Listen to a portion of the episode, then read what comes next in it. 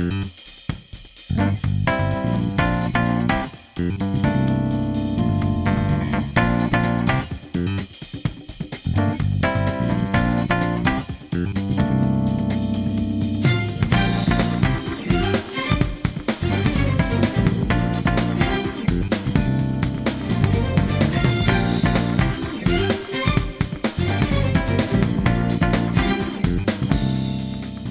Happy Halloween, and welcome to episode 114 of Some Like It Scott.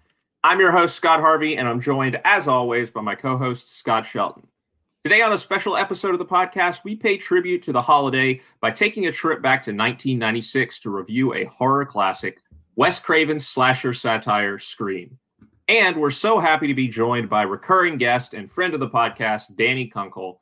Danny, even though 2020 has seemed like the longest year in human history, it doesn't feel like it's been almost a year since you last appeared on Some Like It Scott, and yet that is the case. How have you been in the interim, and how are you doing now? I'm good. I'm good. I'm thrilled to be back, of course. Um, as Scott Harvey knows, this is one of my all time favorite movies, as embarrassing as that might be to admit. Um, but it is truly I was pumped to be invited back, but I was incredibly pumped because it was this movie. So thank you guys for having me again. Yeah, yeah, we always have you for scary movie. I didn't, and I didn't specifically know that this one was one of your favorites, but I'm glad it worked out that way. And look, I just want to say, no one should ever be embarrassed about what their favorite movies, unless their favorite movie is Vice or something. But other than that, no one should be embarrassed about what their favorite movie is because you like what you like. You can't help it. I know that. I think Scott probably agrees with me on that. But absolutely, it's a shame that it's been so long too, because I know we were supposed to have you for a Quiet Place Part Two, which was supposed to be back like March twentieth, and it's October thirty first at the time of the this podcast releasing. So crazy. Yeah, no, uh, that's that's how 2020 has been. But I'm glad that we could get you for this one. Again, there were there were no really new horror movies uh, out, so um, that's kind of why we we decided to do this. And and hey, like Danny said, it's one of her favorite movies. I really loved the movie. To you know, not to spoil anything, Scott hadn't seen it, so this was this was a good opportunity for us to to discuss it on the podcast and to force Scott to watch a, a horror movie that he might not otherwise watch. But um, yeah, like I said, uh, since there were no new horror movies out, and no, Hubie Halloween does not count. Uh, we decided to do a throwback review this week of a movie that Danny and I have seen, but Scott was watching for the first time 1996's Scream. Directed by horror icon Wes Craven, Scream was a surprise box office hit when it hit theaters in the mid 90s, breathing new life into the slasher genre. The film is an often tongue in cheek satire set in the small town of Woodsboro, where teenager Sidney Prescott, played by Neve Campbell, is still reeling from the shocking murder of her mother the previous year, when a mass killer begins picking off local teens and making threatening phone calls to Sidney. Sid and Sidney's friends, including Jamie Kennedy as Randy and Rose McGowan as Tatum, and her boyfriend Billy, played by Skeet Ulrich, also become wrapped up in the killings when Go- Ghostface makes an appearance at their house party. Elsewhere, scoop chasing reporter Gale Weathers, played by Courteney Cox, is also hot on the trail of the Ghostface killer as she butts heads with Sidney and finds unexpected sparks with sensitive Woodsboro cop Dewey, played by David Arquette. I want to start with Danny and talk about your history with this movie. Obviously, you said this is one of your favorite movies, but uh, when did you first watch it, and do you think it still holds up to this day, despite being 24 years old now? That's a good question. I don't even know if I remember when I very first saw it. If I had to, because I've seen it now, I think at least six or seven times. But I want to say, uh, my dad and I, when I was growing up, there was one summer back when, if you can believe it, Blockbuster was still open and we would go for the whole summer we had like the pass where you could get one movie out at a time. And so we had done that and i was on like a huge horror movie kick. That was kind of what started the love that i still have today and i think that we got it during that summer. So i think i was about maybe 14 years old when i first saw it. Um my dad, of course, skipped past the uh, indecent scenes and didn't let my innocent heart become oh. tainted. But but I have since seen the entirety of the movie. Um, but yeah, no, I love it every time I watch it. I think that it is so like you said, it just so changed the genre. It sort of like revitalized horror films at the time. And it does so many unique things so well, like breaking the fourth wall, acknowledging the stupid things that people do in horror films, and yet the characters do them anyway. I mean, it's just this perfect blend of comedy horror that I think is unmatched. I'm curious as to what counts as the indecent scenes. Is it like when she gives him the little PG-13 flash, or is it like when Drew Barrymore is like hanging from a tree with her guts like hanging out of her? Like, uh, no, the hanging from the tree totally fine for my yeah. dad. It's definitely the little. uh That's what I kind of thought you would say. With Campbell. that seems to be how how things go with most parents, but. uh but yeah, Scott, how about you? This was obviously your first time watching the movie. Um, do you get the hype? Do you think it, it holds up despite, you know, again, being 24 years old and this being your first time seeing it? Yeah, I think it, it does largely hold up I, as a maybe as a satire less of the broader horror genre, but of the specific slice of the horror genre that it's trying to and make fun of a little bit and then also kind of lean into also at the same time. I think it does a really good job by, you know, reading just a little bit more about it and and how it did, you know, seemingly revitalize that genre, especially the slasher genre at the time it came out. It was the second I mean at the time it was the highest grossing horror movie ever period until Halloween 2 years ago came out and I mean that like blew out the record for highest grossing horror movie.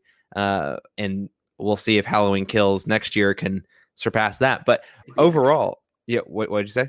I said maybe next year. Yeah, yeah, that's a good point. Maybe next year. Hopefully next year. It's got a it's got a little time to um cool off the whole world. But look, I, I think I do get it. Look, is this film ever going to be one of my favorites? Probably not. But I don't. I mean, that doesn't have to be. It doesn't have to be every person's favorite film. And I did really enjoy it. I, I think that it really does strike that nice balance of being a slasher film and still holding true to that sort of subgenre and the history of that subgenre while also and, and being scary to some extent while also being funny right? And i think that doing something new and adding a flavor of comedy to something that in the grand scheme of things in it's like it's kind of silly that all you know that all these things are happening right? And so to actually lean into that and, and appreciate that for what it is i think it's a it's a really good blend. Do i think it's maybe a little too silly sometimes for my personal taste? Maybe maybe. I think it does lean a little bit too far in that direction for me but i still i still appreciate that probably more than i would just something i don't know like texas chainsaw massacre something that's like so overly serious and concerned with freaking you out or even like the saw movies things like that. So i think overall the blend was really refreshing to see for the subgenre and i can totally understand why it works and why it holds up right? Like is it as good of a critique of the horror genre these days when i think you have a lot of a lot more interesting things being done with the horror genre um, trying to really embed sometimes really powerful themes into it. But it really effectively works for the critique of sort of the old school slashers for sure. And look, like even the, the those tropes that it makes fun of are still tropes that are used today. So it's not like it, it hasn't aged well in that sense. So I think the critiques stay, you know, relevant and the comedy stays, you know, pretty fresh on the whole. Yeah, I uh, I'm a big fan of this movie. I am a big fan of this franchise. Um, I did a quick Letterboxd check check just a second ago, and this is number 50 on my top 100 favorite movies. The first one is so um, it's it's up there for me as well. Um, and yeah, the whole the whole series though, and I mean I don't know Scott. I I don't think you'll probably go on to watch the whole series or anything like immediately after this, but um, consistency wise, it's very consistent. Like um and, and, you know with with horror movies that's that's honestly a big plus because like you know the the big franchises and stuff like nightmare on elm street which is obviously wes craven originated but uh friday the 13th halloween like they have 400 sequels and like maybe two of them are actually well considered. Like i think all four of the scream movies are good. Um i think the first two especially are great. The third one is okay and the the fourth one i think is is good. I think it brings it back a little bit but they're all they're all solid. It's like the mission impossible of horror um, franchises, where even the the weakest one is still like a solid movie for me. Um, and, and I, like, to be clear, that that's not a popular opinion. It's like a lot of people think three and four are bad, right? Three, yes, but I think people have come around on four um, in in recent years. I think I think four most people enjoy, but yeah, if if if you had to pick out the Mission Impossible two of the franchise, right? It's it's Scream three from mm. you know my my understanding of now in the discourse how the films are considered. Danny, you look like you have something to say. Yeah, I've seen all uh-huh. four. Three is definitely a low point. I actually rank them one, four, okay. two, three. The fourth one for me had the they brought back the same characters, but they obviously acknowledged that it had been some time past. I don't want to get too deep into it, but I thought that four's like you said, the consistency, the connection to the earlier films was really well executed, and yet it had enough fresh twists and flavor that I liked four a lot. Yeah. Um, and obviously, we have Scream Five is going to be coming out, right? Uh, it's at some point, and Neve Campbell is returning. Of course, Wes Craven has passed away now, so he will not be directing it. But I correct me if I'm wrong, Scott. It's Radio Silence, right? It's the Ready or Not directors who I think are going to be directing this. Um, That's correct. Yeah, Tyler Gillett and Matt Bettinelli Olpin. But yeah, so they're going to be doing Scream Five at some point, which is exciting because again, they they haven't gone wrong for me yet. I haven't seen three and four in, in quite a while. I say, but this actually made me want to go back and watch them. And I, I, on the whole, like I do really like horror comedies. I mean. Scott will know. I think Danny might know as well. But one of the movies that I rewatch have rewatched the most over the past few years, yeah, is Happy Death Day. Um, and so I like when uh, movies can, yeah, take sort of the inherent silliness of, you know, the slasher genre, the horror genre at times, and, you know, wink at it. But yeah, again, like you said, Scott, what is so good about Scream, I think, is that it is also a good slasher movie, like in and of itself. Uh, it's not just like making fun of it. it. I think it's a, it's a good slasher movie. I think there's some really well staged kill sequences. I mean, the first scene is like the probably the most iconic scene in the movie with Drew Barrymore. I, obviously, no one knew um, that. I, I, can't remember. I think no one knew she was even going to be in the movie, or if they did know she was going to be in the movie, it was like a Janet Leigh and Psycho thing, right, where they didn't realize she was going to get killed off as early as she did. Um, so it was a surprise, whatever the case was, when the film was first released, and so that's pretty fun um, because obviously she is, you know, the biggest. She she would, she was the biggest star of anyone in this movie at the time. But I think that, yeah, I mean, that sequence, the I love the garage door kill scene with Tatum. I think that's really well staged. Um, I think it works as a as a straight up horror movie too, which is you know I don't think the film would work as well if that weren't the case. Um, I think the cast is really good. A lot of these people, you know, this was kind of their breakthrough, right? They would go on to be sort of stars of like in like teen movies and stuff like that in the late '90s, early 2000s. Um, you know, people like Matthew Lillard and uh, Jamie Kennedy, and uh, Campbell to some extent, but she was already a little bit of a star because she was on Party of Five, which is a TV show at the time. But um, and then Kevin Williamson, right, who was the writer of this movie, um, he went on to do a lot of stuff, uh, and a lot of it in the TV world. Of course, his most famous thing that he did was probably Dawson's Creek. He is the creator and uh, a writer, at least of the of the first couple seasons, I think, of Dawson's Creek. Um, so he was kind of the Scream kind of made him like the voice for teenagers of this era. He did he did I know what you did last summer, right, which is another sort of teen slasher movie that came out in the '90s. Uh, so this was a big movie, really, for everyone involved. This was not a movie that has become like a cult classic or anything. He was big at the time, and it's still big. And I think it's easy to see why. Uh, I think it's just a really fun movie. I think, like you said, Scott, the things that it pokes fun at are still present in horror movies today. It's got great characters enjoyable, you know, kill sequences and stuff. I think it's uh it's you know close to perfect for a horror movie, um, uh, for a movie of this genre, and uh, my opinion on that has not faded over the years. So I was very glad to get to revisit it um, for this podcast. But yeah, let's talk about the uh, the cast of this movie. I, I alluded to them there um, because uh, you know there are two real people. There are only really two people at the time who were sort of big stars, and that was like I said, Nev, Neve Campbell because of um, because of uh, Party of Five, and then Courteney Cox because of Friends. Um, but everyone else was kind of on the cusp of breaking through. And Drew Barrymore, of course, but like I don't even really consider her since she she dies in the first scene. But um, let's start with Neve Campbell because she is, you know, the lead. She's the final girl. She's in all of the movies. Um, what do you think about her performance? Is she a good, you know, again, final girl? Does she match up well with like Jamie Lee Curtis's and Halloween? I guess maybe is the most iconic example. But uh, Scott, I'll start with you this time. What, what do you think about her performance? Sure. Certainly doesn't match up with the Jamie Lee Curtis of Halloween 2018, though, with holding yeah. shotguns and stuff on the front porch. Um, but does it match up with other sort of iconic slasher heroines at the time? I'll take people's word for it. I haven't even seen the original Halloween. I haven't. I've seen like fr- I've seen like Nightmare on Elm Street, and I've seen Friday, a couple of the Friday the Thirteenth, which I can't say have iconic um, like heroine or hero leads no. in, in, those films. Those are uh, a bit more focused on their slashers, their villains. But look, like, does she hold up to what you'd expect from something like a stereotypical like lead in this type of movie?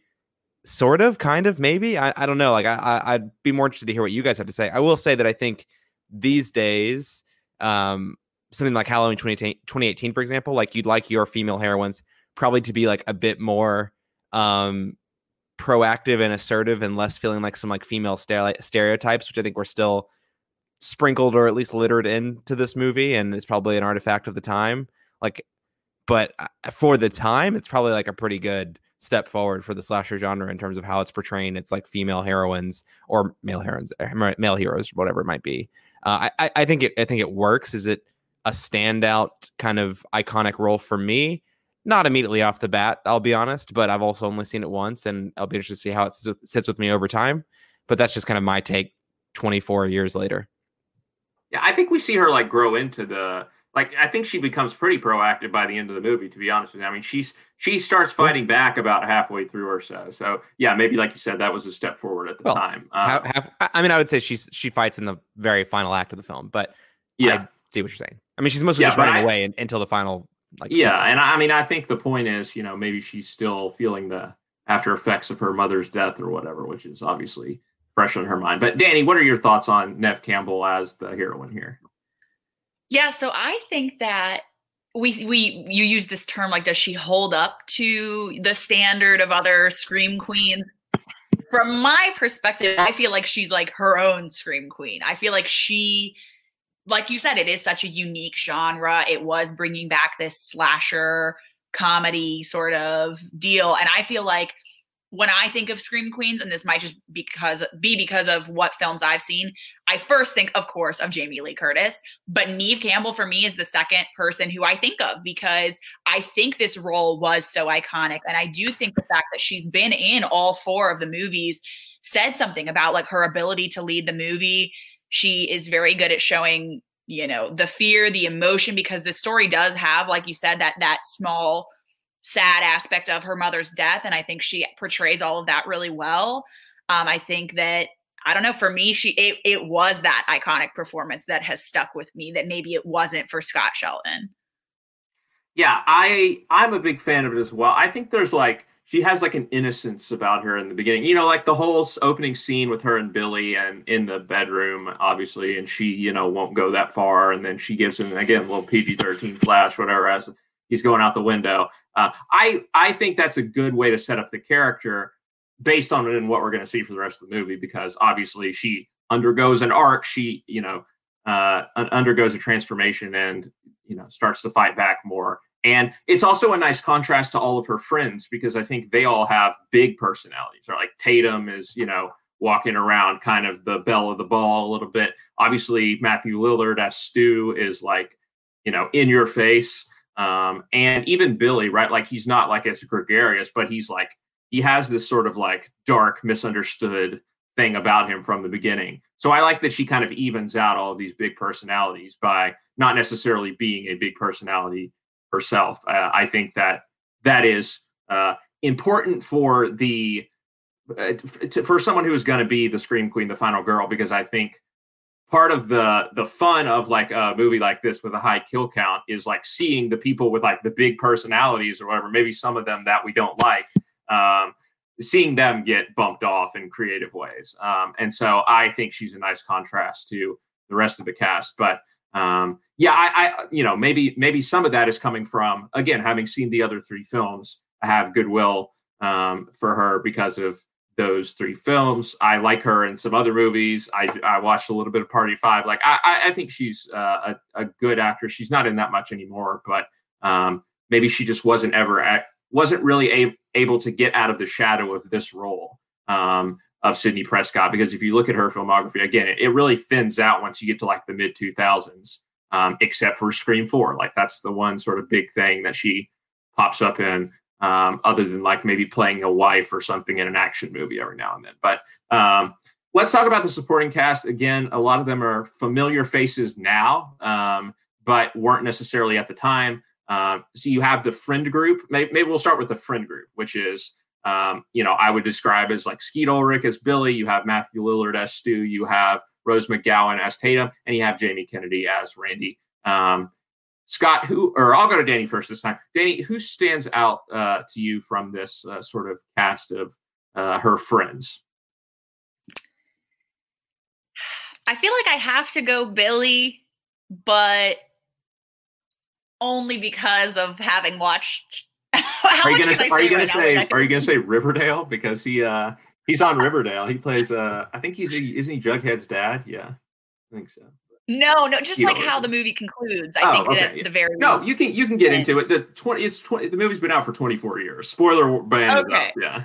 All right, spoiler man up. Uh, I think that he's such a creepy, creepy killer, but he plays it so well. Like I think the scene where everything unfolds where where sydney finds out everything is just like like I remember when I first watched that how shocked I was and maybe it's cuz I was 14 right? Like I didn't see it coming. And so I thought his just like even when he was just trying to be the good boyfriend he added just enough creepy vibes that you think that it might be him but then he does a good job of reassuring yeah. her and making you think no no it's definitely not him. And they they throw enough kind of uh little red herring for you to think it's other people. So I think that he was probably my favorite just in the extent of he had such like a well-rounded character but played it so well.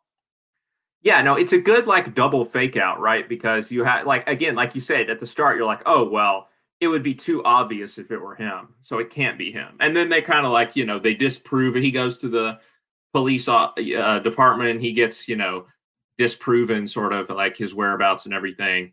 And then but then it comes back around and you're like oh wow i again i got double faked out. Plus you have the added element of like uh you know stu is also involved right? Because that that explains how the whole thing was pulled off um, which i think is a, a nice reveal for me at least. But yeah scott what about you as far as the supporting cast goes?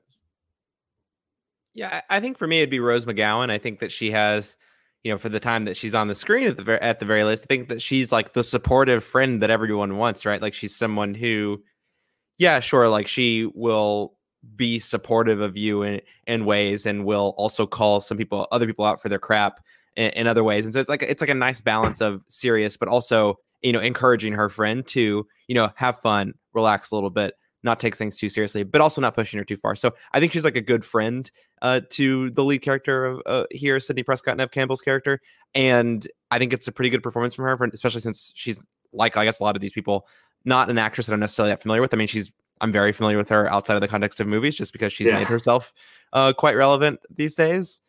But I think to actually see her role in the film, I I really enjoyed that character, and it, I even though I think she has the most creative kill for sure, the way that she ends up dying, and I guess that makes me like the character more because I feel bad for her because she kind of gets the she gets like the gold star for most creative way killed in the film. But overall, I think it ch- checked a lot of boxes for me and was good. Yeah, I there's first of all, there's something really sort of like ironically funny about the fact that you know these slasher movies. One of the tropes is like they have like these big boobed like women running around and everything and then she ends up dying because she can't like fit her boobs through the doggy door or whatever. Like I, i'm sure that that was intentional but it is kind of funny. But um but yeah she's a good character. Like i like again like you said scott i like that she like will tell it like it is. Like that i think that's an important scene that she has with Sidney, where she's like hey you know wake up call. What if your mom wasn't actually like the saint or whatever that you think of her as um, what if there's like some truth to this story about the fact that she actually you know had an affair maybe with cotton weary um, who you know becomes more of a character starting in the second film. But um, but i uh, so so i think that's an important scene for like the character development. I love jamie kennedy's performance as randy obviously um, I think he's great as like you know the video store. Like he is like the you know movie geek of the movie or whatever. Like he's the one that's making all the movie references. He's the one who's supposed to be like sort of smarter than everyone else um, because you know he's seen all of the movies. Um, he he's giving everyone the lessons about you know here are the rules that you have to follow. But then you know I think what the movie portrays well is like when when it starts going down, like you know forget the rules, like uh, and also, like, I like that, and I'm getting ahead of myself. Maybe is that what the movie says? I mean, he was drinking, which is like one of the sins that you get. Well, for. yeah, and this is what I was going to say: is I like, I, I think it like sort of like skewers teenagers for being like, look, all they have to do is like not have sex, not drink, whatever. Like, and they will not die, and they can't do it, right? Like, they just like we're, we're like we're so like we have to enjoy our youth. They're like, no, that's a deal breaker for me. Like, we have to go through with all of this stuff. So I think it like skewers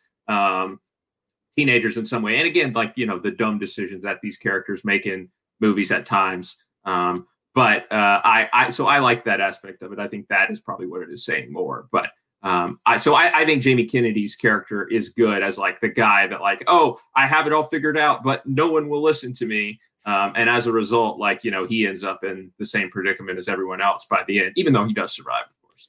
But um, yeah, no, I, I think he's a strong character. I think they're all strong characters. I think that's why the movie, you know, is is so you know iconic, rewatchable, memorable because it's not just Sidney, right? Like Sidney is arguably, again, maybe this goes to what Scott was saying earlier. Sidney is maybe not the most memorable character in the movie, but um, she's surrounded by a really good ensemble, which I think is important to any horror movie. To be to be quite honest, I think the surrounding characters are important too. I think I think Happy Death Day, right, to bring out the movie earlier, I think also has a really fun supporting cast. Even though, yes, like that movie is more like the, is focused on Je- Jessica Roth as as Tree, but um, but does have a good supporting cast as well. But Danny. The the only other thing I think I would point out, maybe to Scott Shelton's point earlier too, is that maybe we don't get as much of the strong fight back kind of heroine from Neve Campbell because we get that from Courteney Cox in yeah. a way. Like she's kind of the one they almost have like a dual role of like the two leads kind of. I mean, obviously Neve Campbell's the number one lead, but Courteney Cox also has a lot of screen time and she's the one who's really investigating and like going after it. So maybe that's kind of where we get a little bit more of that energy since it's not coming as much from neve campbell. So i just obviously she's not one of the like lesser known supporting cast members but i do want to give courtney cox a shout out because she was of course incredible. Yeah and i mean she's the most famous person in in the lead cast probably yeah. so. and that was where that's a nice transition because then I, as the last point on the cast, I wanted to ask about yeah the other two sort of major characters that we didn't talk about, which were um, you know, Gale, played by Courteney Cox, and Dewey, played by David Arquette. Of course, they were married in real life for a short time, but um, but yeah, uh, what do you guys think about? These are other characters who pop up in the other films. Obviously, I don't want to say too much because you know, in case Scott does watch the sequels at some point, but um, you know, I think Danny, you've given us some good thoughts there about Courteney Cox. Scott, do you want to say anything more about either of these two characters and performances? Yeah, I really like Courteney Cox. She's probably my famous favorite performance in the film. I think that she, I wasn't really sure how to feel about her at the beginning. I mean, I think she, I mean, that's the, I mean, and maybe that's the answer to how good the performance is. Like she plays this sort of like skeezy tabloid reporter really well, um, and has this sort of like glossy sheen that you'd expect some sort of like superstar TV actress like her at this point, right? Um, to, to be like. And I appreciated that, thought it was really good. David Arquette's just sort of like whatever for me. I think he plays this sort of like meek police officer who lacks any sort of confidence and has these has a lot of insecurities. Like fine, not a memorable character, but I do think that that Gale Weathers is this um, is like the memorable character in the movie. And Danny, I think I take your point around you know she's kind of the person who has like the spunk and the fight back you know from early on because she's she's a, a seasoned veteran of taking crap from people as a tabloid reporter, right? So she has that sort of attitude and and and spunk to her that uh, makes her more memorable from the outset, but also makes kind of makes I think other people, especially someone like Dewey, gravitate toward her in in these like kind of larger moments. So overall, I think I like I really enjoyed the performance. I think there's a nice arc to it as well, as much as there's a nice arc to Neve Campbell's character and where these two characters sort of end up together, sort of uniting against the terror that is, you know, Billy and Stu at the end, I, I really like that. I like that sort of tale of like, you know, usually the slashers end up killing all the people in the movie, or only one of them gets away. But in this case, you have these like two women who unite together and are, manage to uh, o- overcome them, right? Even I guess, although technically, I guess Rand isn't Randy the one who actually ends up shooting the I forget who ends up actually no, it's, shooting. It's Sid, it's Sidney, I believe, right? Because oh, he's he's the one who no, he's the one who says. Sidney. He's, but isn't he the one who says, "Oh, this is the part where the killer always comes back," and then he comes back? And I thought it's Sidney that shoots him. oh, the final shot. Okay, yeah, yeah. Final shot is Gale. Okay, so so she shoots him after he like comes back again. Yes. Okay, I know she shoots him when she's in the doorway. I thought that Sidney was the one who got the final shot, but okay. Yeah. either way, it wasn't. Either way, either way. Yeah. I think You might you might be right. I think that Gale gets the first shot and then Sidney gets yeah, the last shot. I think so too. Yeah. Uh, hopefully, hopefully this comes up. Yeah. Hopefully this comes up in your trivia match right after this. Uh, yeah. I think that no, I, and I really appreciate that moment. The fact that you have these two women sort of come together to overcome this, and, and if you're talking earlier about how things hold up, like that's a nice moment. I think that's a really nice moment to have these two. In the same way, I thought like the what like the three generations of of women from Halloween 2018 coming together and defeating yeah. Michael Myers asterisk because he's supernatural and will come back in the future movies. Um, but no, I, I, really appreciate that, and I really appreciate this here as well. And and it's a nice, again, ending trajectory for both of their arcs, but I find it especially so for for Gale. Yeah, there is actually something sort of like arresting about you know, Hollywood actress from Friends, Courteney Cox, like standing in the doorway, like soaked in blood at the end or whatever. Like it's a very, it, it's an, it's a role you wouldn't expect from her at this particular time in her career. So I think they do a good job of playing off of that. Like you said, Scott, of like, oh yeah, she's set up as like, yeah, the glossy TV reporter or whatever, but she has to get her hands dirty when like she actually becomes part of the story. Like it's right. not just her watching from a distance anymore. It's like she actually has to you know, participate or she might die.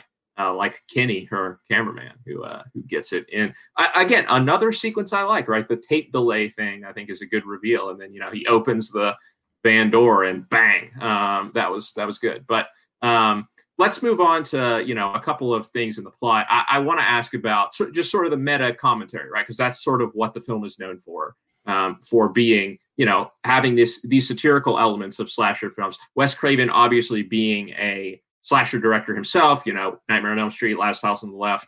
Um, so he, um, you know, he obviously himself had probably, you know, experimented with some of these tropes before, and he's, you know, skewering them here in, in various ways. You know, again, we have the video store scene with Randy talking about, oh, it's always the boyfriend, right? And he he ends up being right, um, but no one believes him at the time and then you know he's going through the rules you know don't have sex don't say i'll be right back uh, which as a side note i for for years since i've watched this movie every time i say like i'll be right back in in casual conversation. I always say it like matthew lillard when he like makes his first exit he's like i'll be right back and like disappears through the door i always say it like that uh, because of this movie. But um do you think that I'll I'll ask this to Danny first? Do you think that this uh, type of things you know works? Does it still make sense today? Like with horror movies today do you still look at it and go oh yeah i get it. Like they're totally right. These things always do happen in horror movies. Uh, they one thing that they neglected to mention but i think if correct me if i'm wrong i think they mess with this in scream 4 but like the fact that the the black guy always dies like first because doesn't anthony anderson come up and scream for it yeah and he starts talking about that. But yeah but maybe that's a more recent trend or something. I don't know. But uh, i think they get the rules right for me at least. What do you think danny? Yeah, definitely. I mean, it's like you said, it's hilarious because he makes all of these jokes and they all turn out to be true, and yet it's still an awesome movie. So it goes to show you not only that there are these tropes, these, you know, consistent storylines, but they're consistent for a reason. They work. Um, I think it just adds the way it even carries through to all of the other movies, like you said, like it comes back up every single time. I just think it adds the to the humor of it. You know, there's always the guy who's the nerdy movie guy and he knows everything and he's trying to tell us all how to avoid getting killed. But like you mentioned before, the teenagers they just can't listen and so they die anyway. I think that it the portions that I like the way that they execute it the most, for example, with Tatum's death, how she sees the guy with the mask on but she just doesn't even take him seriously. She's like, "Oh, you're not the killer. Like it's fine," even though she should take him seriously. And so I think that because they are all so aware of the horror movie tropes and all of that, I think it that's what helps with the humor and the horror combo. It add it you kind of um you're left second guessing your beliefs every single time because you're like, no way would they be totally consistent with the exact trope that they described here. So I think it's great. I love, of course, all the phone calls. What's your favorite scary movie? That part doesn't really make sense in, in realist, like if you think about it realistically, like why are they asking that? But I still like it. I think it's just part of well, the part of that. Again, again, I don't want to offer any spoilers for the sequels, but there actually is something clever that they do with the the questions that he asked to Drew Barrymore in the first scene and the way that that kind of comes back around in the second movie. But again, I don't want to say too much about that but yeah, it's almost it's almost poking fun at the audience of horror movies in a way too, right? Because it's like, oh, you guys sit there and you're like, oh, this is so dumb. Like these characters, why why do they do this? Like, but you know, if you were in the situation, right? Like, who's to say that you know you wouldn't also because because that's that's the characters, right? Like they like you said, they've seen horror movies, they've been the audience members, and yet they still fall into the same traps because yeah, maybe it's not so easy when uh when you're actually being stalked by a masked masked killer to follow the rules. Um, so I think that's that's a pretty smart commentary to me, at least. Scott. I don't know if I have much more to add. I mean, I think it's like I said, it, it really works. It's all funny. Doesn't hasn't stopped horror movies like this to, from continuing to do this moving forward. And to Danny's point, I think it's because it works as a general trope. And I think when you're creating movies like this, right? Like, yes, it's nice to have some things that are unexpected in them, but it's the type of genre where you also want to you know sort of meet the standards right? Like you don't want everything in your movie to be a surprise and so when you can set these sort of like general rules up even it even though they might be as silly as they are especially when you set them up and make fun of them in the way this film does i think that's it's still good and works for the genre because it adds some structure and some form to it and allows you to tinker with it on the margins and and create something more interesting on the margins in a, in a movie like this which is what this does with its comedic aspect right? Like that's the way it tinkers with the formula um, by making fun of itself. And I think that other movies should like should and have followed that general rule of all right, you abide by these tropes not because it's the right or the wrong way to do them, but because it works and it allows a level of comfort for the people who are watching the movie, and then allows you to play with with uh with something else on the uh, that's a little bit different on the margins as well. So I don't know if I have anything else to add on on that point, but that's the reason why I think it works. A as a formula, and B also in terms of making fun of it because it's never going to get old because people are never going to stop doing it because it works. Yeah.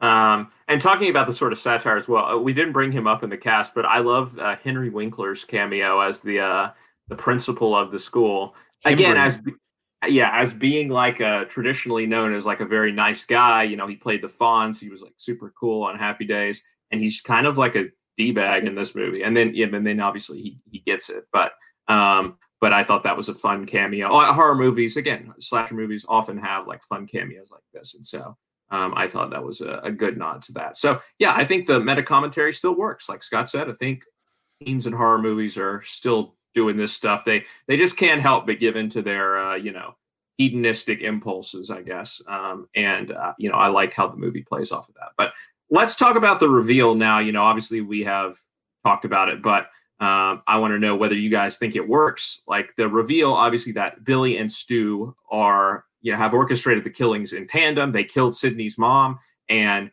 they, you know, do all of the killings in this movie. And their motivation is sort of that they don't necessarily like how like women are going around and like being a little slutty, I guess, for lack of a better word. Um, and that's sort of their motivation. Does that add up for you?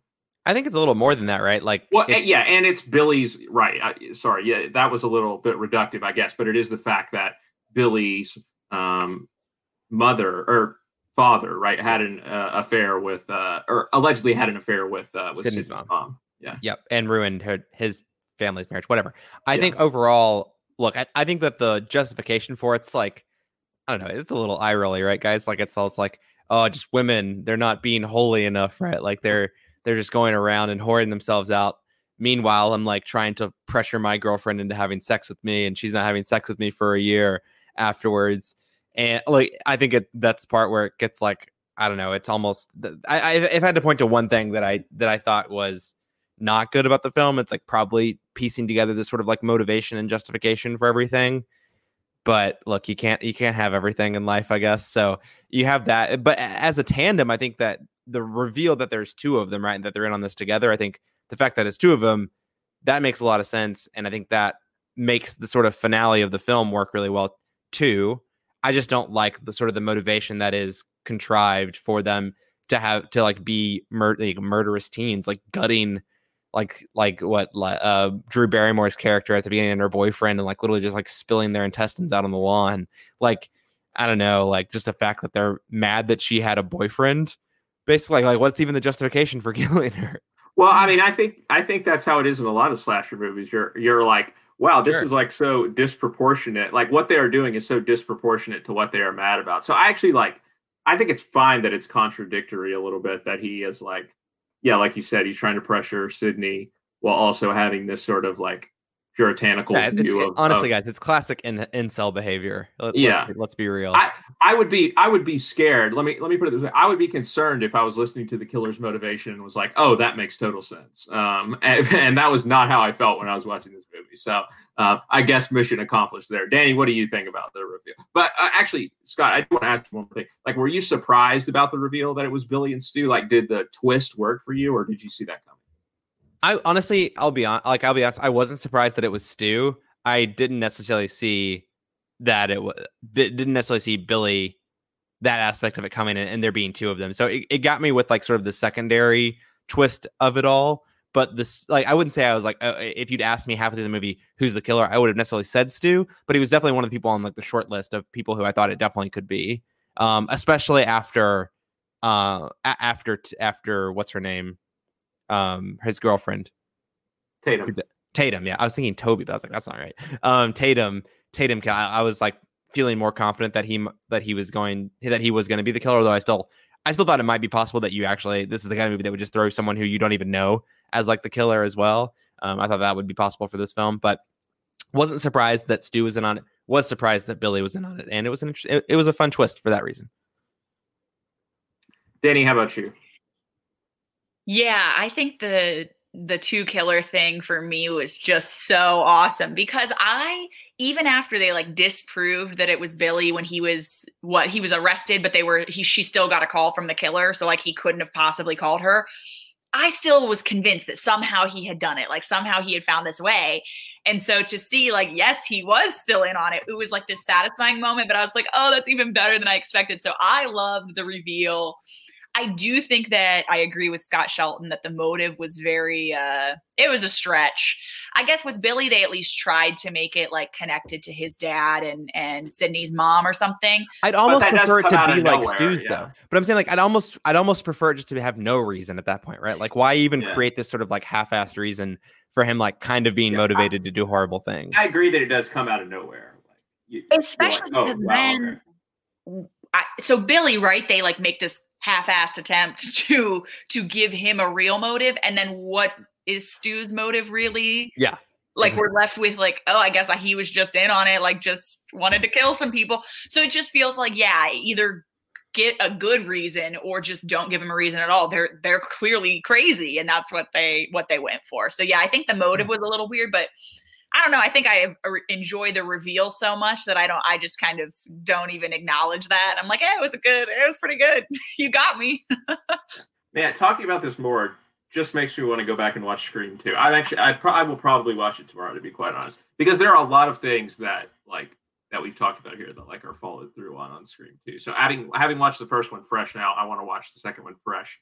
I watched the second one like standalone, like maybe like a year ago or something. But again, after following the first one, I kind of want to uh, watch this again and just see how certain things pay off. But yeah, I think also the second film was turned around in less than a year too. Is I know, and was really good. Like it's yeah. it is it is a freaking Twenty Two Jump Street style. Like you know how uh you know Twenty One Jump Street was kind of a spoof of like did we even need to make this movie? And then it was like, did we need to make a sequel to this movie? Like Scream 2 is like, you know, the first movie was a movie about horror movies, and this one is a sequel about sequels. Um, yeah. And I think I think it's really fun. So I, you know, I and it's interesting to think about in relation to some of the things we're talking about. But to Danny's point, I think that um, yeah, this the reveal works, especially when you go back and rewatch it, right? I think like seeing how they like, you know, really do trick you with like, oh well, it obviously couldn't have been Billy. Um, because yeah, he has an airtight alibi.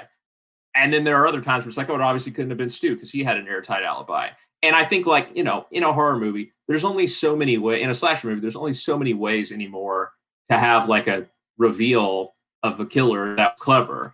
And I'm not sure. I mean, I'm sure some movie had done the two killers thing before, but uh, I don't know. I think I think it was relatively it's relatively fresh to see that nowadays. Like I don't think you see that reveal happening in a lot of movies. And again, I think the pieces all add up when you go back and rewatch it. So I think it does add some rewatch value to the film, which I appreciate. Danny, I think you wanted to say something a second ago. I was just going to add, you said that the second movie, the first movie makes fun of horror movies, the second movie makes fun of sequels. That's one of my favorite parts about the fourth movie is that mm-hmm. they do so much of that really we're making a fourth one of these and they like consistently acknowledge that through i think that's one of the aspects of the fourth movie that i love yeah. so much and then i mean the third movie right there are literally like she is on a movie set for them making a movie about like again it, it gets it gets super meta and you know the second scene the second movie has the iconic opening at the theater when stab is premiering and that was famously spoofed in uh in scary movie but um yeah, no, I, I think uh, I think the movie, I think the reveal still works for me at least. Which was also the original title of this movie. Scary movie. Yeah. Yeah, that that makes sense. Like as you know, again, as sort of the, the satirical edge to it. But um, okay, well, I think uh, that just about wraps up our discussion. Is there anything else you guys want to add before we, uh, you know, do the final questions here? I Scott, you have to answer me this is that how you uh, can appreciate this movie at all when it did the cardinal sin of not coming out before Halloween.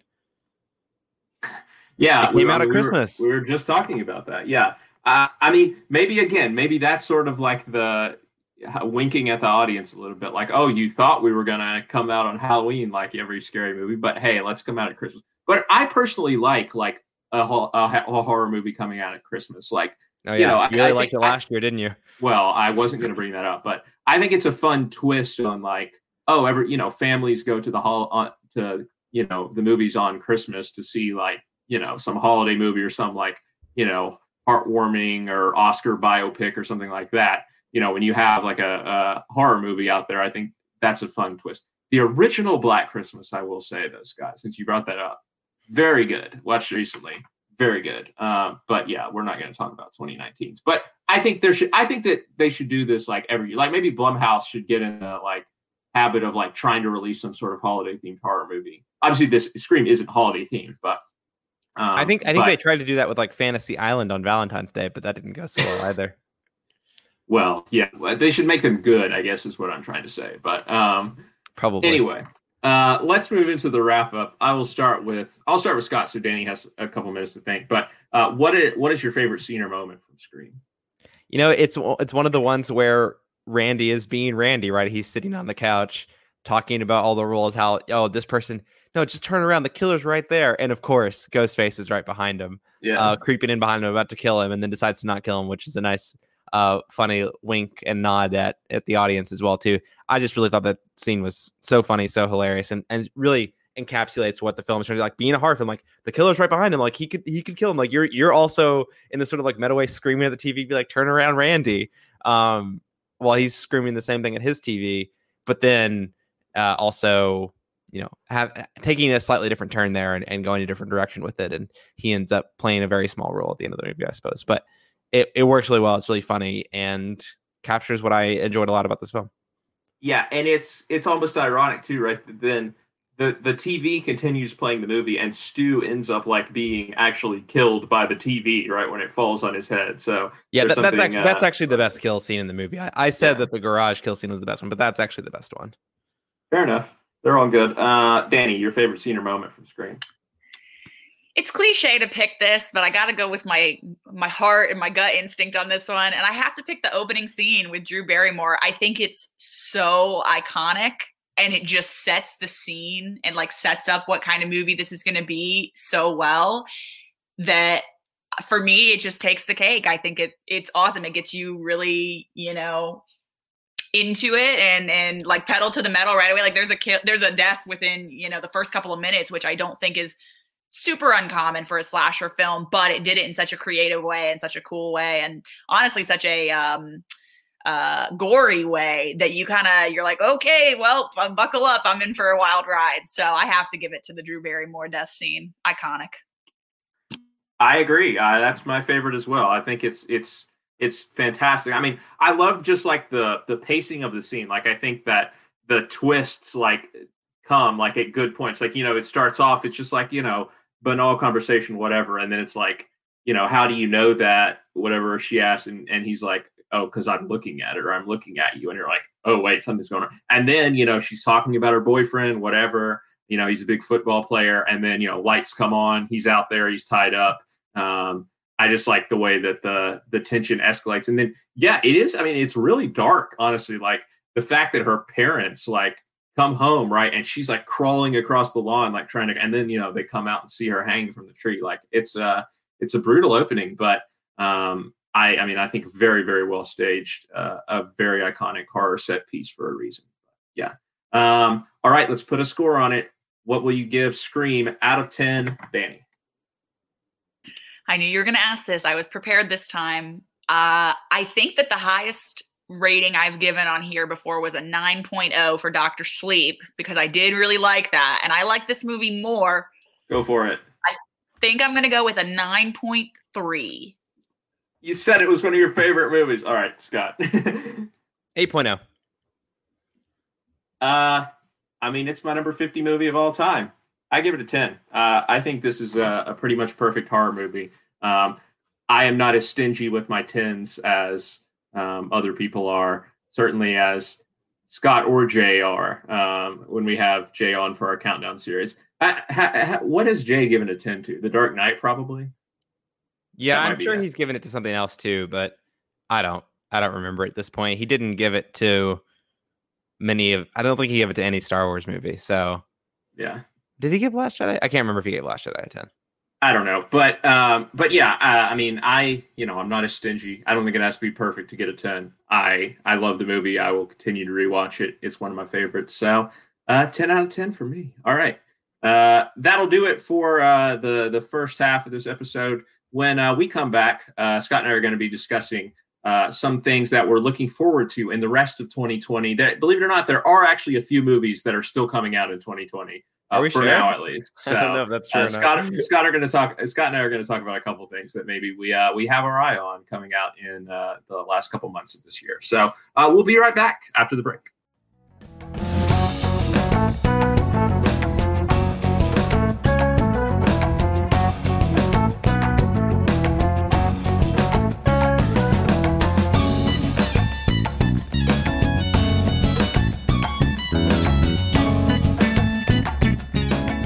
Back to this episode of Some Like It Scott. Uh, Scott, we wanted to take a break from uh, doing the news. Obviously, this is an atypical episode. We reviewed an old movie, so we figured yeah. let's uh, let's just talk about what is left in the year of 2020. It's been a really weird year. Um, we are still going to do our best of 2020 episode, of course. I don't think it's going to be quite as exciting for us uh, when we get there as it usually is, uh, because we're not going to have as many like awesome films to talk about. But I will say 2020 is starting to grow on me a little bit. I mean, certainly it's not on the uh, same level as the last two years, um, last last several years. Um, but um, I have seen a lot of really good movies in the past week or so. Uh, a couple I just want to mention because uh, one of them is definitely coming out later this year. One of them might also be coming out. I'm not really sure what the planned release is for it, but um, through the Middleburg Film Festival, I was able to watch um, One Night in Miami, which is Regina King's directorial debut, and um, Minari, which is uh, latest from A24, directed by Lee Isaac Chung.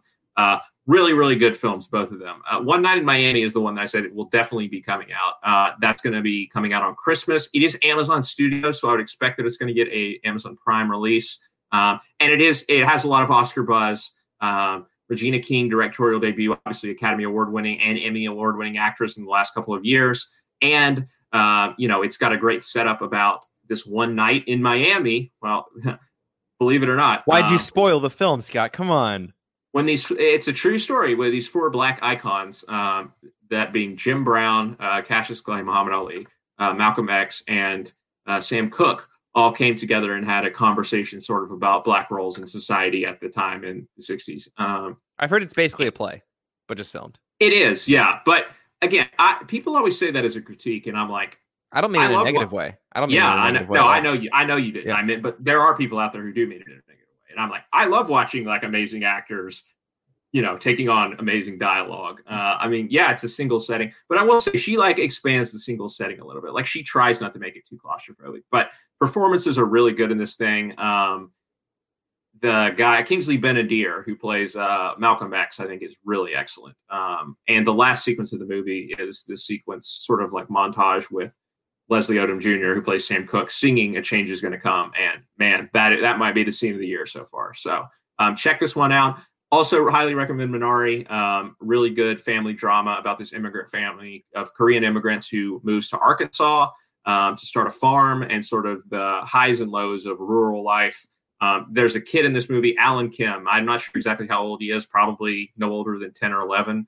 Uh, and I think he should get Oscar nominated. He's it's an incredible child performance. Um, Steven Yeun is also really good. He plays the father. Obviously, he's uh, you know been in a few uh, popular Korean films recently. I mean, there's this one there, is, and there was Burning a couple years ago uh, that he did uh, with Lee Chang Dong, I believe, directed that. But um, that that got a lot of buzz as well. Still haven't seen that, but I need to. But highly recommend this one as well. I've missed A24. Like you know, we, I, I love A24 movies. They always make my year end list, and we've only had uh, this movie and then actually, there are a couple others that have come out, but I haven't watched it. But I do intend to watch them before the end of the year. Uh, first Cow, the Kelly Reichardt movie, and then Saint Maud, which is a horror movie that came out fairly recently. So uh, I do intend to check those out before the end of the year. But it's just a shame that we didn't get a lot of the A24s that were supposed to come out this year. Like, I mean, after Yang, right, which was the Kogonada movie that was going to come out. Um, I know there's one or two others I'm forgetting. Is Nine Days an A24 movie? Which one is that? I don't think it is. It's the one with um Winston Duke. It's like it's about pur- it's like this purgatory like movie where he judges souls. Okay. I don't think it is. Yeah, I can't uh, remember uh, who. Zola is another one, obviously, that I was looking forward to. the Green year. Knight with um, the Green Dev Knight Patel. with Dev Patel. Yeah. Um, yeah. So I've missed those, but Scott, I, I do have one movie that I'm going to mention that I'm still looking forward to. But what about you? What What are some things that are still on the release calendar that you know, God willing, uh, God willing that they come out uh, you, you will be excited to see. Look, not because I think it's the greatest movie that's going to ever be made, but like it would be great to see another blockbuster in the movie theater this year. Seeing Wonder Woman 1984 this year would be really awesome. Uh, I'm not super hopeful that that will happen, to be honest. I, I really don't expect to see another blockbuster movie in the theater this year. But things that I think are probably more realistic. I mean, things that we know we're definitely going to get. I mean, look, you said One Night in Miami. I'm definitely looking forward to seeing that.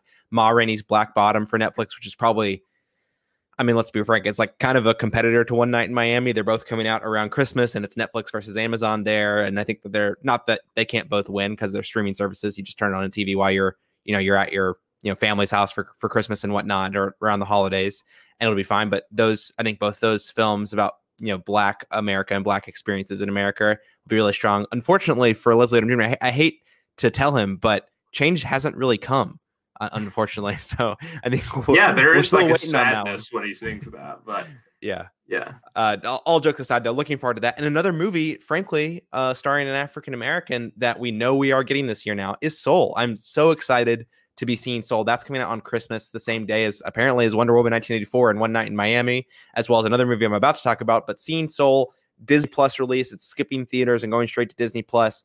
I'm totally fine with. Look, I would I would love to be able to go see that film you know, in a Dolby theater and an IMAX theater and be able to go see that on the big screen. That's not possible this year. And so the fact that we're still getting able to see it this year, even if it's through Disney Plus, it's not behind that $30 premium wall on Disney Plus. I'm really excited about that. And because it's Pete Docter, who is my favorite Pixar director, and the reviews so far are insane. Like talking and, about one of the best Pixar movies of all time.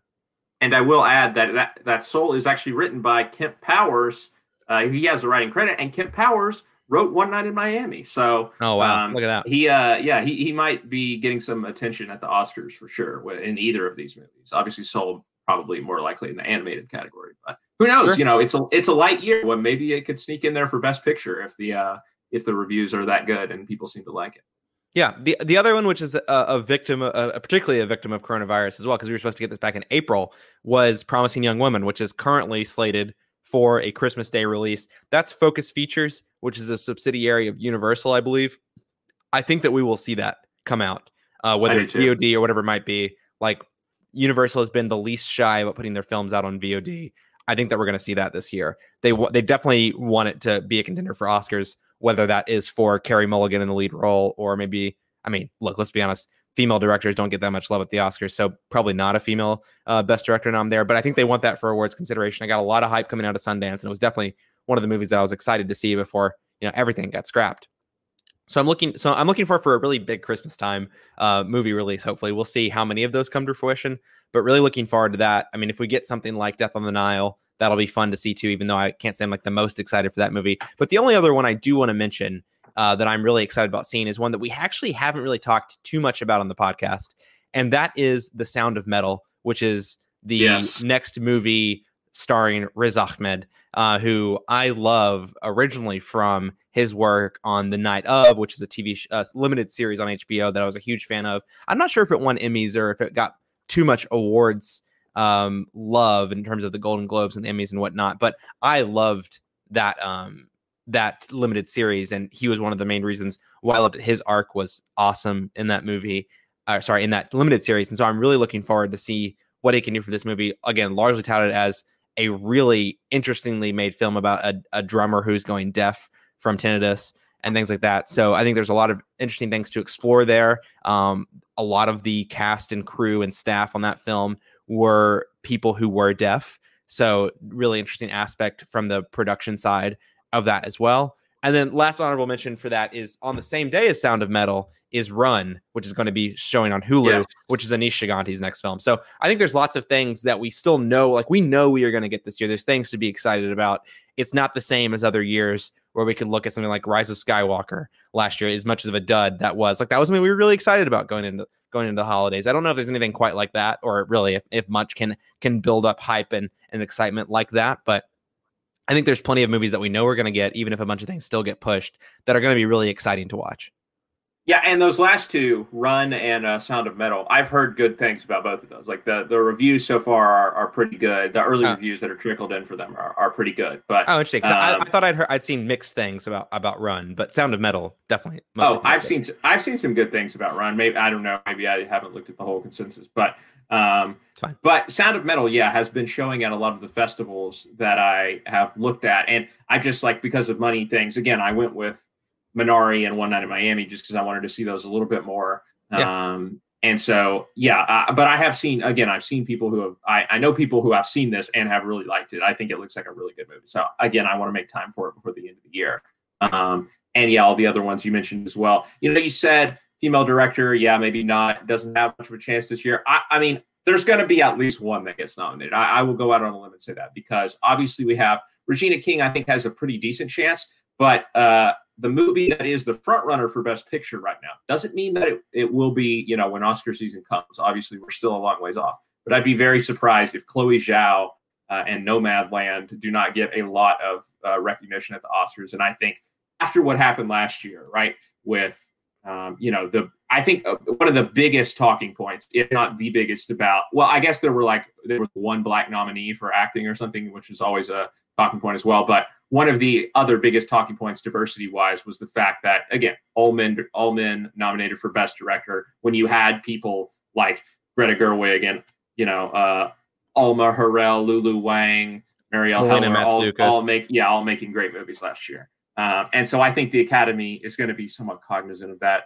Who knows? Again I, I hesitate to put my faith in them ever but i think we will most likely see chloe zhao. We may also see uh, Regina King get in there as well. But um, but Nomadland is the movie that I wanted to mention because yeah, everyone who has seen this seems to think it's it's absolutely wonderful. This is uh, I think it's based on a true story about um, a woman who basically becomes a modern day nomad uh, and sort of starts driving around, meeting people, um, just kind of experiencing life on the road.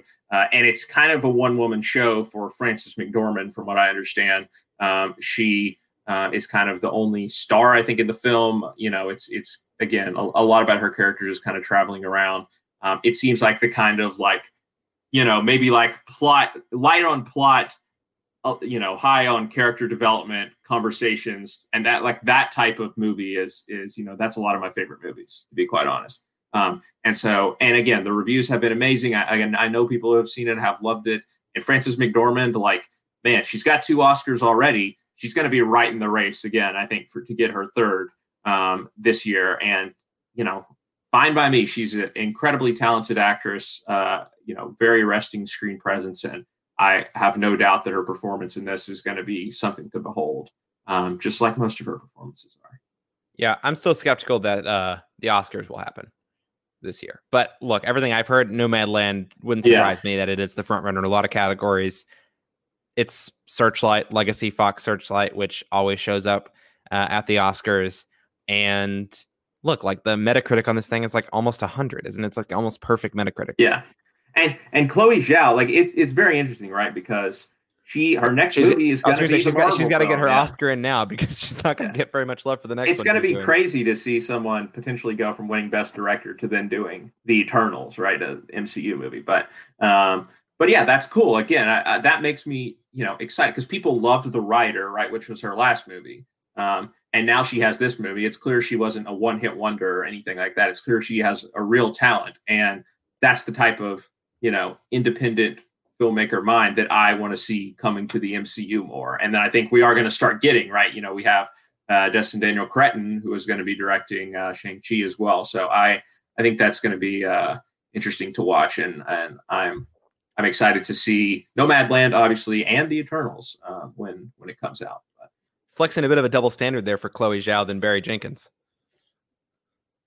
Yeah, but uh, I mean, uh, the MCU we I, I, want these movies like i need I, I, feel like we needed these movies to continue the mcu narrative like i don't think that the lion king uh, is really that necessary but I, I take your point i take your point i guess it's not um, right to you know to um, to call him a sellout and not do the same for her um, I do think you know it, it's MCU. Sure, it's it's probably going to do very very well. But Eternals is a new property, right? Like not a lot of people are going to be as familiar with it. So she does have a little more groundwork to do there, I guess, in creating um, you know the narrative. But um, well, she, she's not creating the narrative for it, but right. But you know, in in crafting the film, getting it out there, whatever. But style, uh, certainly the style yes, will be will yes. be hers for sure. Yes. Um, it's actually just so this big talkie of all these like like alien beings in the in this like boardroom. They're just going to talk traveling to different worlds. Um, yeah, yeah, no, and and uh, I take I take your point though, but um, yeah, as far as the Oscars, Scott, like I think I think you're right that it's it's up in the air whether they will happen. I think it's a shame if they don't happen because, and p- people other people have made this point, but like this is the type of year where we could actually see the type of films and the type of artists that we have been wanting to see get recognized um, the past but few no one's years. gonna watch it, Scott. That's get recognized. I I know, I know. I'm just saying yeah. that if it happens, I would be disappointed, which means it probably will happen because that's the Oscars, right? They're just disappointed. um, but I think that, um, but I think it would be a shame, right? Because this is a chance when like um, you know, we could get some fe- multiple female directors nominated. We could see some like, you know, more interesting films that we may not necessarily see get in the best picture race, something like that, or screenplays, um, acting performances. Um, I, I don't know. I think there's more of a chance uh, to see really strong nominees across the board because there have been a lot fewer films to pick from this year. Um, it just means that and, they can disappoint you even more than previous yeah, years. It just means it that means. they can give Hillbilly Elegy like the record-breaking 19 nominees or not nominations or something. Well, you're but, so negative on that movie. The trailer wasn't that bad. Would you be saying that if Amy Adams and Glenn Close weren't in it? Yeah, the trailer wasn't that bad. I'd I'd be saying, look, I look, I guess we haven't talked about the podcast. I'm very skeptical. I'm I'm excited about Mank. Trailer was not good. Trailer did not get me excited about the film whatsoever. But Fair. I but I'm excited about the movie. Hillbilly yeah. Elegy. I don't care about that film very much. Look, I'm an like Amy Adams is my favorite actress. I'll raise my hand and say that. Actually, it goes back and forth between her and Charlize Theron. But like, would I say like the, the trailer was fine? It like didn't make me excited to see the movie. But I don't know all the stuff that you've been saying that also other people that you've been saying that other people have also been saying about it. I don't see it. Like, look, it's definitely Oscar bait, but like that you get that every year. The movies are still good. Yeah, it's not just that it's Oscar bait. It's just like the stuff I've heard about the book and stuff is that the portrait it paints of the South and Southerners is a little intellectually but isn't it written by dishonest, I guess. Is isn't it written by a Southerner? Like I, I get saying maybe eh, like yeah. maybe these aren't the well, right actors to cast. Maybe maybe, maybe you go about, cast nobodies, but yeah. Well, I mean, he he what is it? He maybe he was raised in the South, but he like goes off to law school and then he comes back. I don't know. It just gives me like maybe like a slightly condescending vibe about the way that um that like the family members or whatever are being viewed. But it's only a trailer, right? Like I'm not freaking out, right? I'm not giving up on the movie yet. Like trailers um are notoriously like, you know, we've seen a lot of trailers that are like, oh, this looks amazing. And then the movie turns out to be crap. We've seen movies before where the trailers aren't that exciting and the movie turns out to be really good. You mentioned Mank. I'm not going to say it was the greatest trailer ever either, but obviously, I mean, you know, I didn't mention it in this segment because I think everyone knows I'm excited for it. We just did a whole series on Fincher because of me yeah. primarily. Um, so yeah, the tra- the trailer didn't necessarily get me more excited, but like it didn't need to. Like any movie that has David Fincher's name attached to it. Which, I'm by there. the way, the trailer didn't have David Fincher's name attached. Yeah, it did. That is true. Which is yeah. the strangest thing ever. I was really yeah. puzzled by that. Um, look, JD Vance like went to Yale for like Yale Law School, which I think is the point that you're making here. But he's like from Ohio, like he's from where this, like where this a large part of this movie is set. Vanessa Taylor's the screenwriter who wrote Shape of Water, so it's like they have like good screenwriters, and it seems like JD Vance like has the experience. I don't, I don't know this guy. We haven't seen The Shape of Water. Maybe the script sucks. All right. Well, uh, people say that the script and, and, the movie is good. I have not personally see, seen it, but yeah. look, I, I based on what everyone else tells me to it seems like it's a good movie and and checks a lot of the boxes there. Is Hillbilly Elegy look like does it feel fake? And do I imagine that it's gonna hit some people the wrong way? Like maybe. I think whenever Hollywood makes a movie about a group of people that it doesn't well that they perceive that Hollywood doesn't understand them, I think it's gonna have like a weird resonance to it. But like I don't know, guys. Like it does eh, the the trailer was whatever. The trailer was like fine to me. Here's the thing. Here's the thing. Like to me, it's like a Green Book situation, or like you go back and really? listen to our. Well, no, but here's what I'm going to say. But you go back and listen to our Green Book review, like right, like we both enjoyed the movie. I still think Green Book is a fine it's a, movie. It's a good right? film. It's, it's, a good film. It's total. It's a totally fine movie. The thing that bothers me about it is this this movie should not have been nominated for Best Picture. It certainly shouldn't have won Best Picture. It is a perfectly serviceable film for what it is trying to do. And I don't doubt that Hillbilly Elegy is going to be the same. But this strikes me as the type of movie, right, where it's like it's going to get unnecessary Oscar attention. Again, you might see like the frustrating thing of like Glenn Close or Amy Adams finally winning an Oscar, and this just sort of a, slightly above average movie being the movie that they won it for instead of, you know, Arrival or Fatal Attraction or, you know, any of these like classic movies that they have done performances in. Um, and uh, and so, yeah, like it's it's not that I think the movie is going to be like a dumpster fire or anything. It's just that I think the movie is going to be the kind of very middling, very Oscar baity type thing that uh, is going to make me frustrated when maybe it wins over you know a Minari or you know something like no even Nomadland. Who knows? I mean, I'm not I'm not getting ahead of myself, but um, yeah. That's the reason I have a little bit of consternation about it. Not because, again, I've given up on the movie. I think it's going to be some train wreck or anything. I mean, Ron Howard usually churns out solid movies. He's a safe director. I think overall, yeah. look like this. This film is like going to be one of those. Uh, like I don't know the whole 19 nominations. Like this film looks like it's going to get your like it's well, going to get your like core. I know, I know, I know. But like I think it's going to get your core. Like it's going to probably get Amy Adams and Glenn Close nominations. But like, what else is this movie going to do? Adapted screenplay, probably. Yeah. yeah, sure, maybe. Right. Like, look, there's like it's fine. Like I don't even know how you can get that upset about it. Like I haven't seen the movie yet, but like how could you even get that upset about that? If they win, maybe I'm not that story. upset about. I, am not. People are like losing their mind over it. Yeah, I, I, I agree. I mean, I, I think that people probably have already a lot of there are a lot of people out there who have probably already decided what they're going to feel about the movie. I am not one of those people. Yeah. I am intrigued to see it. I am not counting out the possibility that it might be really good and the trailers are just really bad. That has certainly happened before. Definitely. Um, like the last thing I will say though, unrelated to all of this, like yeah. well, let's just move us past this, is yeah. that the real winner of 2020 is like some of the some really great TV shows, guys. Like if you're if you're looking for something to watch right now, Queen's there's plenty. Yes, there's plenty of great TV to watch. Like Normal People earlier this year is one of the best things I've seen in the last few years. Right now, Scott and I are both watching The Queen's Gambit. It just came out.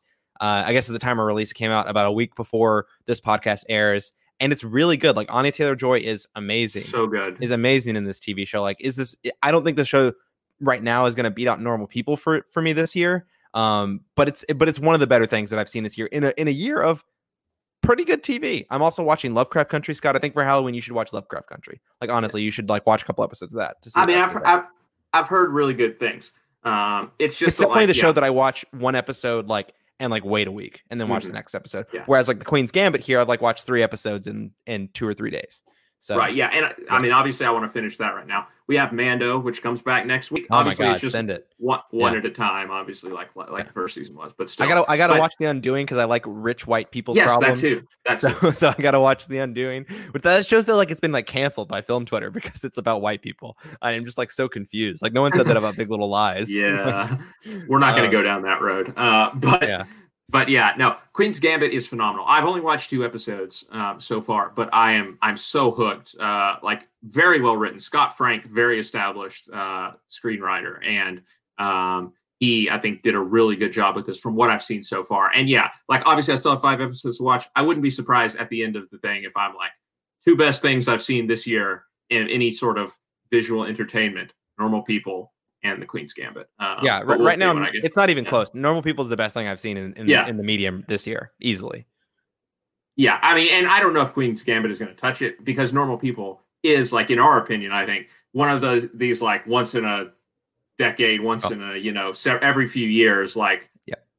cosmic explosion of like thing thing that just dropped out of nowhere and is, is absolutely perfect. But um, yeah, we'll see. Uh, I I mean, I I will yeah. Follow anywhere Anya Taylor Joy goes. So it's fine. You guys can all in the comments say that we just like white people TV shows because Normal People is a very white person TV show too. So hey, you mentioned Lovecraft Country though. That'll get you. That's true. And yeah. I watched. I mean, that is still white people, I guess technically, but I did watch. um Oh gosh, what's the what's the alt hist alt World War II uh, the plot against Man, America. You can't even remember the the name. This is even worse. well, it's like an obtuse name. The plot against America. Yeah, uh, that's Philip like about, about Jewish yeah. families, uh, which is in, in, an alt World War II setting with whoever the pilot was that ran for president. I'm forgetting now. Doesn't and matter. I watched and I watched Teenage Bounty Hunters, which is a show about teenage bounty hunters. So I mean that's that's pretty diverse teenage in my bounty opinion. Hunters. Yeah, no, that's very fair. I I still want to watch um the Outer Banks. Is Outer Banks the Outer Banks? Outer Bank. It's the let, let me tell you, it's not going to be on the level of a normal people or a uh, well, no, a yeah. Queen's Gambit. But but that's like the point, right? It's it's a fun watch. It's escapist entertainment. Right now, when we're like tra- trapped in the house, kind of, you know, the weather's maybe not is get starting to get colder or whatever. I feel like it's a great thing to just like turn on, turn off your brain, whatever. Um, but yeah, but anyway, yeah. TV shows are good this year. And I'm watching I, Harley I like Quinn. I'm watching Harley Quinn season two right now, which is technically a TV show that came out this year. Yeah, fantastic. The the one of the like I can't say it's like the best animated show that I've watched because I've also watched BoJack this year, which is amazing. Um, but really great animated show. I, this is our really convoluted way of saying that this is going to become a TV podcast. So I hope you guys have enjoyed the movie run that we've had. But uh, yeah, there's no more movies, so uh, TV shows it is. Yeah, we'll uh, we'll see you next week for some like it Queen's Gambit. All right, Scott. I think that should just about do it for uh, a pretty fun episode of Some Like It Scott, if I do say so myself. Thanks again to our guest Danny Kunkel for joining us. Uh, we always enjoy having her on, um, and I think we had a good discussion of uh, one of my favorite movies, one of her favorite movies. So, um, yeah. Uh, if you enjoyed the podcast, uh, don't forget about our Patreon page, patreon.com/slash media plug pods.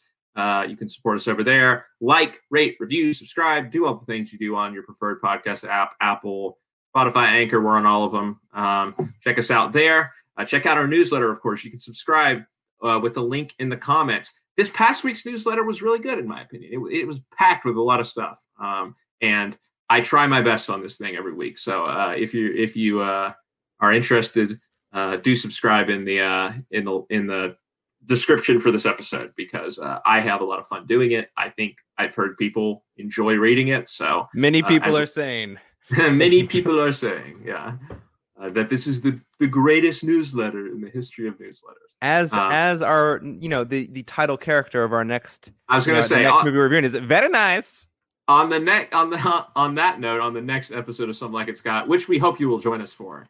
Uh, yeah, we're doing it in honor of the uh, election we're going to be talking about Borat 2's subsequent movie film. And depending um, on the outcome of the election, we could have a whole hour podcast before we even get to the movie. So who even knows? Oh, gosh, I hope not. Um, but be, we won't leave it in though. If, if we do, we'll just we be an hour deep in, on. We'll be an hour deep on our like live stream, but I'll edit we'll the first hour. We'll look film. up at the we'll look up at the counter and we'll be like, oh crap, we're an hour in. But yeah, join us next time. We're talking about Borat 2. Uh, until then, for Scott Shelton uh, and Danny Kunkel, I'm Scott Harvey. We'll see you next time. Thanks for listening, guys.